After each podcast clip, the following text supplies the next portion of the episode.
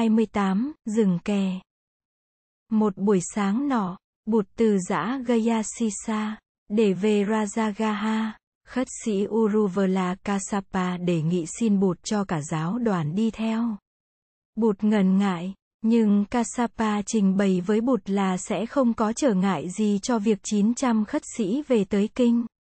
Đô nước Magadha, ông nói gần thủ đô Rajagaha có nhiều khu rừng trong đó các vị khất sĩ có thể cư trú. Họ sẽ đi khất thực ở những miền ngoại ô thành phố. Và ngay cả trong thủ đô nữa. Để có dịp giáo hóa dân chúng miền này.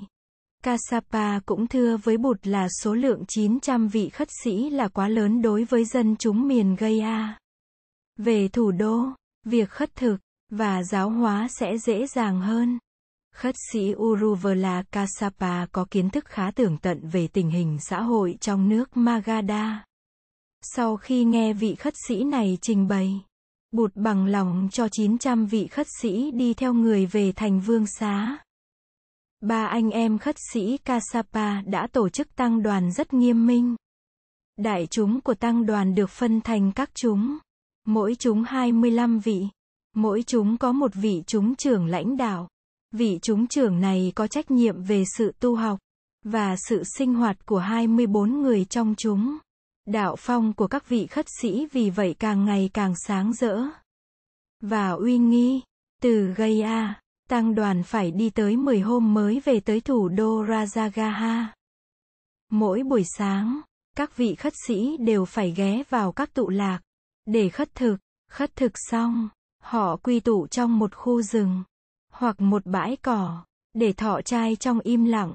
Thọ trai xong, họ lại lên đường. Họ đi thành từng chúng. Có cả thảy 36 chúng như vậy. Hình dáng của các vị khất sĩ khoác áo cà sa đi trầm lặng trên đường đã gây một ấn tượng rất sâu đậm và đẹp đẽ trong lòng dân chúng.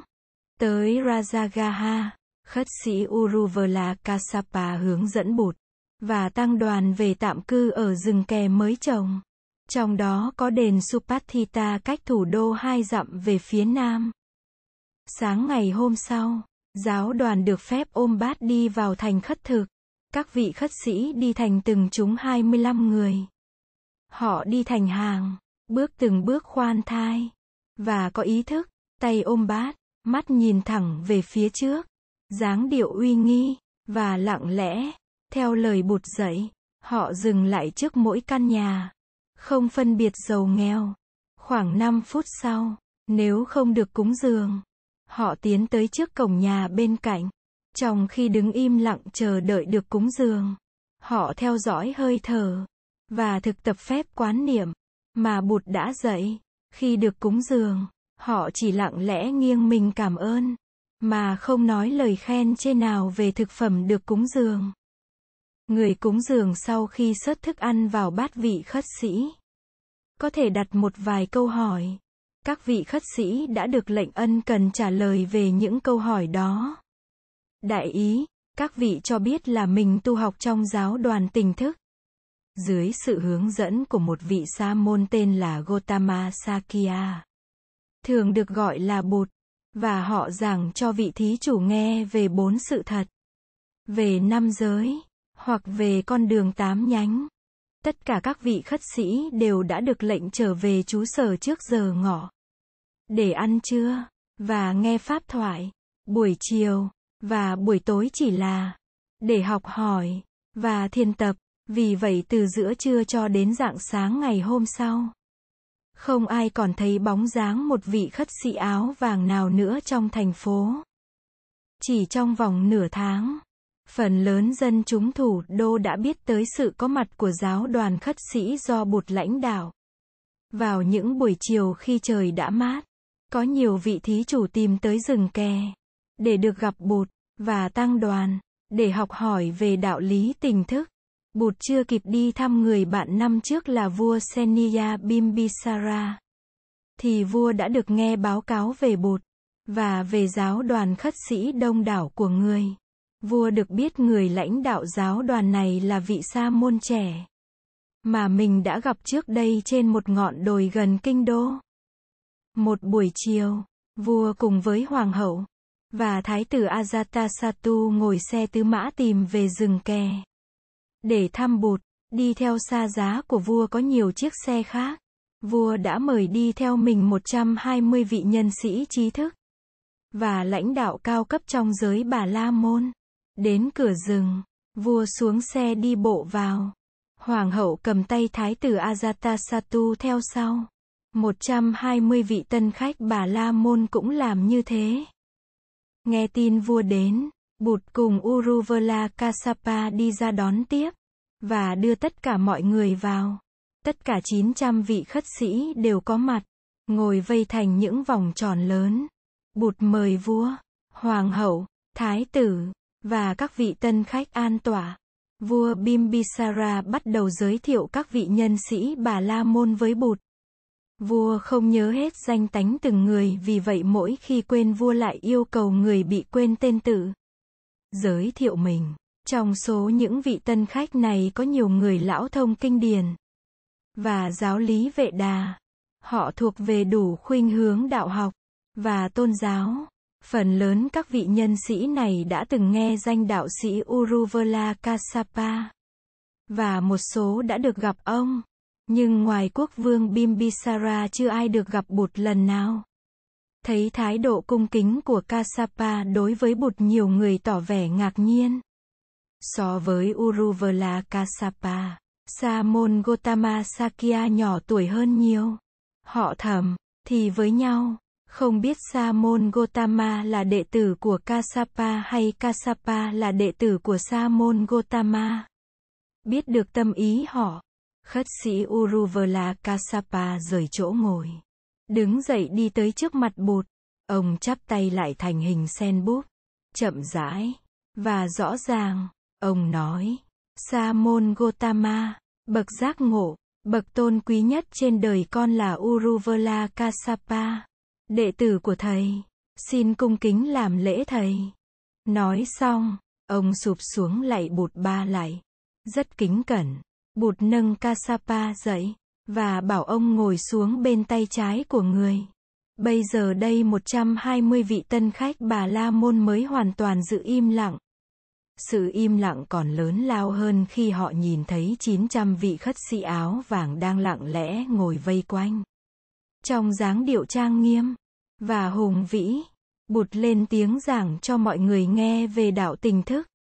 Người nói về tự tính vô thường duyên sinh của mạng sống và của vạn vật, người chỉ dạy con đường diệt trừ lầm lạc và khổ đau, con đường của sự sống tình thức, con đường của sự thực hành giới luật, định tâm và quán chiếu, giọng bụt vọng lớn như tiếng chuông đồng, ấm như nắng mùa xuân và trầm hùng như tiếng hải chiều. Tiếng nói của bụt như mưa xuân thấm nhuần trên cây cỏ. Hơn một ngàn người lắng tai nghe bụt, và không ai dám thở mạnh. Sợ âm thanh của hơi thở xem vào làm vẩn đục pháp âm của người. Hai mắt vua Bimbisara càng ngày càng sáng. Càng nghe, vua càng thấy tâm tư mình mở rộng. Bao nhiêu nghi vấn lâu nay trong lòng vua dần dần được cởi mở. Cuối cùng vua nở một nụ cười sung sướng và rạng rỡ. Bụt chấm dứt pháp thoại. Vua Bimbisara đứng dậy hai tay cung kính chắp trước ngực. Vua nói, thưa Thế Tôn, hồi còn nhỏ, trẫm có năm điều ước nguyện. Giờ đây tất cả năm điều ước nguyện ấy đã được thành tựu. Ước nguyện thứ nhất là được làm lễ quán đành và lên ngôi vua. Ước nguyện ấy đã thành. Ước nguyện thứ hai là làm thế nào trong đời được gặp một bậc đạo sư giác ngộ. Ước nguyện ấy cũng đã thành. Ước nguyện thứ ba là có duyên kính ngưỡng bậc giác ngộ ấy. Ước nguyện ấy cũng đã được thành. Ước nguyện thứ tư là được bậc giác ngộ ấy dạy cho con đường chánh pháp. Ước nguyện ấy cũng đã thành. Ước nguyện thứ năm là có thể hiểu được giáo pháp của bậc giác ngộ ấy.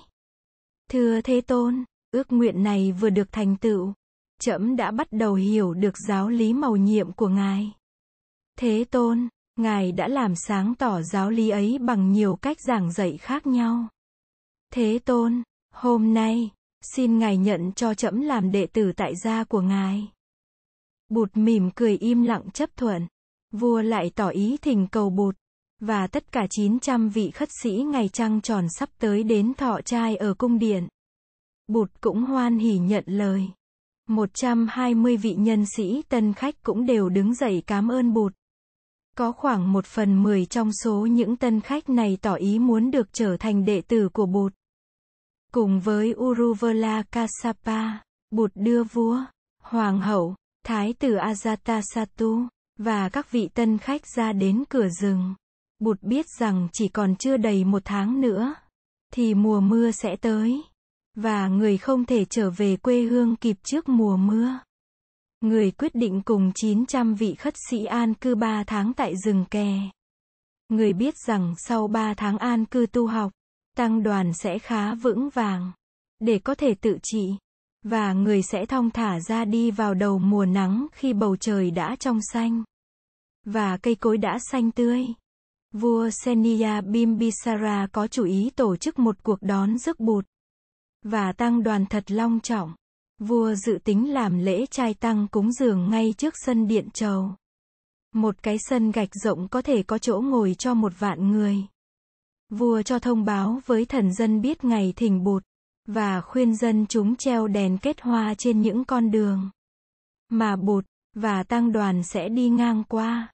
Để tới vương cung, vua cho mời rất nhiều nhân sĩ đến nghe bụt thuyết pháp. Tất cả các quan chức trong triều cũng đều được mời đến dự. Vua cũng cho mời cả những em trai vào trạc tuổi của Hoàng Thái tử Ajatasattu. Thái tử năm nay lên 12 tuổi. Biết bụt, và tăng đoàn không chấp nhận việc sát sinh. Để cúng dường, vua ra lệnh chuẩn bị những thức ăn thuần túy chay tịnh. Và rất ngon lành, những người thân tín của vua có tới 10 ngày. Để chuẩn bị cho cuộc tiếp đón.